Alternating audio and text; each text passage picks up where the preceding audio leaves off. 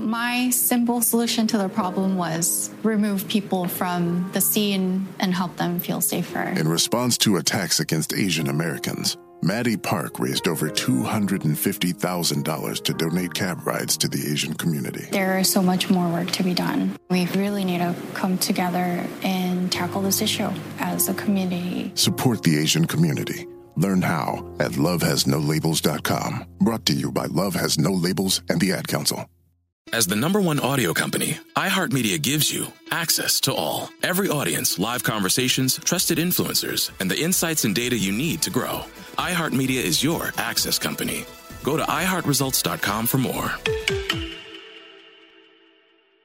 Hey, it's Zuko and Kayla from the Wake Up Call. Enjoy your podcast, but when you're done, don't forget about us. We have a radio show. We try to bring a smile to your face every morning. We also talk to some of the hottest country stars of today, and we like to share some good news with That's What I Like. Because Lord knows that's hard to find. When you're done podcasting your podcast, listen to us at 92.3 WCOL. Set your preset on your radio right now, and don't forget you can listen to us online on the iHeartRadio app. Commencement Speeches for the Class of 2020 is a production of iHeartRadio.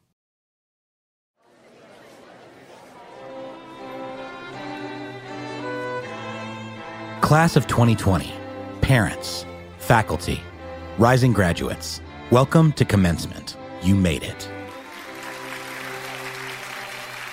This year is a little different, a difficult time to graduate because the traditional graduation day has been put on hold. So we're bringing it to you, wherever you are, because this is still your day, your moment. And now put your hands together. It's time to be inspired. This year's commencement speaker, the one and only Woody.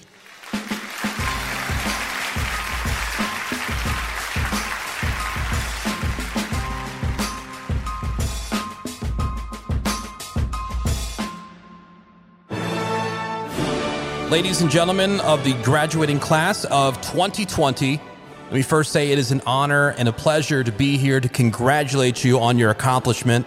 And allow me to begin by issuing a heartfelt apology for allocating your gender without your consent. I mean, you may identify as a lady or a gentleman, or perhaps neither, or perhaps both. To assume you may not have been offended by my reckless appointment of titles was indeed wrong, and please know that I am internally bowing my head down in great shame.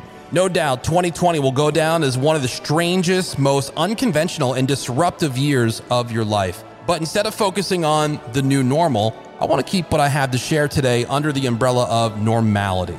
Like, let's focus on what we already know to be tried and true. After all, I'm sure you've already learned those who do not study history are bound to repeat it.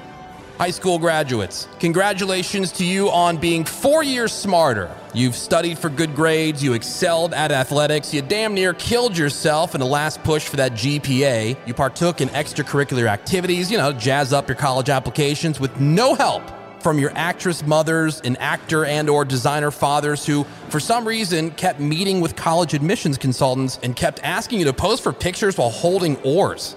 You learned state capitals. You memorized the presidents. You read Lord of the Flies. I mean, you've come a long way. And now I realize I owe you yet another apology.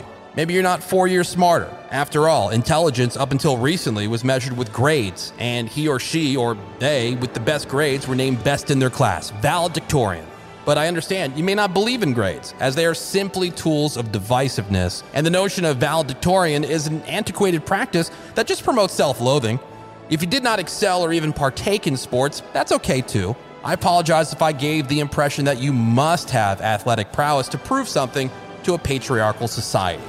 As for memorizing the presidents, I failed to realize that you may not consider some of our presidents as your presidents, and it was insensitive of me to assume that you would even entertain the idea of reading a book about testosterone fueled bullies hell bent on island domination. But I digress. College graduates, you did it. Four, maybe five, maybe six years of education is behind you now. And so you know what it's like to have classrooms the size of a movie theater where you learned about existentialism and microeconomics and Ukrainian literature on a campus that promoted not at all ironic events like gay pride rallies and Che Guevara t shirts, anti capitalist rallies that were promoted via Twitter and Facebook on your smartphone while wearing Lululemon and driving your Prius and, of course, drinking Tito's. Now the college is behind you, you can rest assured that society gives you our deepest sympathy when it comes to student loans. We agree that although you signed on the dotted line and agreed to borrow money for your education and agreed to a set payment schedule, it is the institution itself that is cruel and abusive when it expects to be repaid. Stay the course, stand your ground. I mean, you borrowed money, but you shouldn't have to pay it back. That written agreement is merely a symbol of extortion. Try not to fret about it too much. I mean, the only other times in adult life, and I mean the only other times in life that you'll be expected to pay back what you borrowed, might be a mortgage or an auto loan, an auto lease, a credit card, an equity line, a personal loan, a tax debt, medical expenses, and a cell phone plan. So, to sum it up to both high school and college grads, I'd just put it in a nutshell by simply saying be alert. Be alert to the fact that a small yet very vocal minority might try to convince you of things so outlandish that you might believe them to be true, and might even be afraid to point out their absurdity. If grades can no longer measure progress in ranking, maybe we should do away with measuring our body weight in pounds. As much as it would be nice if I could identify as 190 pounds when I'm really pushing 300, it's just not realistic. Be alert that some logic is flawed. Should we do away with MVPs, Employee of the Week, winners of the Super Bowl, and the Academy Awards? Be alert to the fact that not all protests and rallies are inherently good. Be alert to the fact that your candidate might not win and be alert to the fact that when you sign a contract, you're going to be held responsible for your end of the deal. And be alert to the world around you. Did you just stock up at Costco by walking nine linear miles through aisles of family sized lasagnas and pallets of diapers? Then don't lose the ability to walk from your car to the cart corral. Put your cart back. Did you put a coexist bumper sticker on your car? Then truly coexist and don't only coexist with mindsets that are identical to only yours. Did you see trash fall out of your neighbor's garbage can and land on the street when the scoopy arm thing dumped it into the truck? Then pick it up. Be alert to toilet seats, whether you identify as a man or a woman. Close the lid. Let's end that endless argument that never ends once and for all. I mean, for the love of whatever God you may worship, close the toilet lid. My point is, graduating class of 2020, be alert. Maybe it's not necessary to tweet your every thought. Maybe it's not necessary to take a picture of your feet every time you're laying in a lounge chair by a pool. We can agree to disagree that grades are evil, that valedictorians are elitist, that loans should be gifts, that life should be fair. But spoiler alert, life isn't fair. And if 2020 has taught us anything, and you as a graduate in the year 2020 have learned, life isn't fair. But graduating class of 2020, simply be alert. Thank you very much, everybody. From everybody at The Woody Show, congratulations once again. Have a great summer.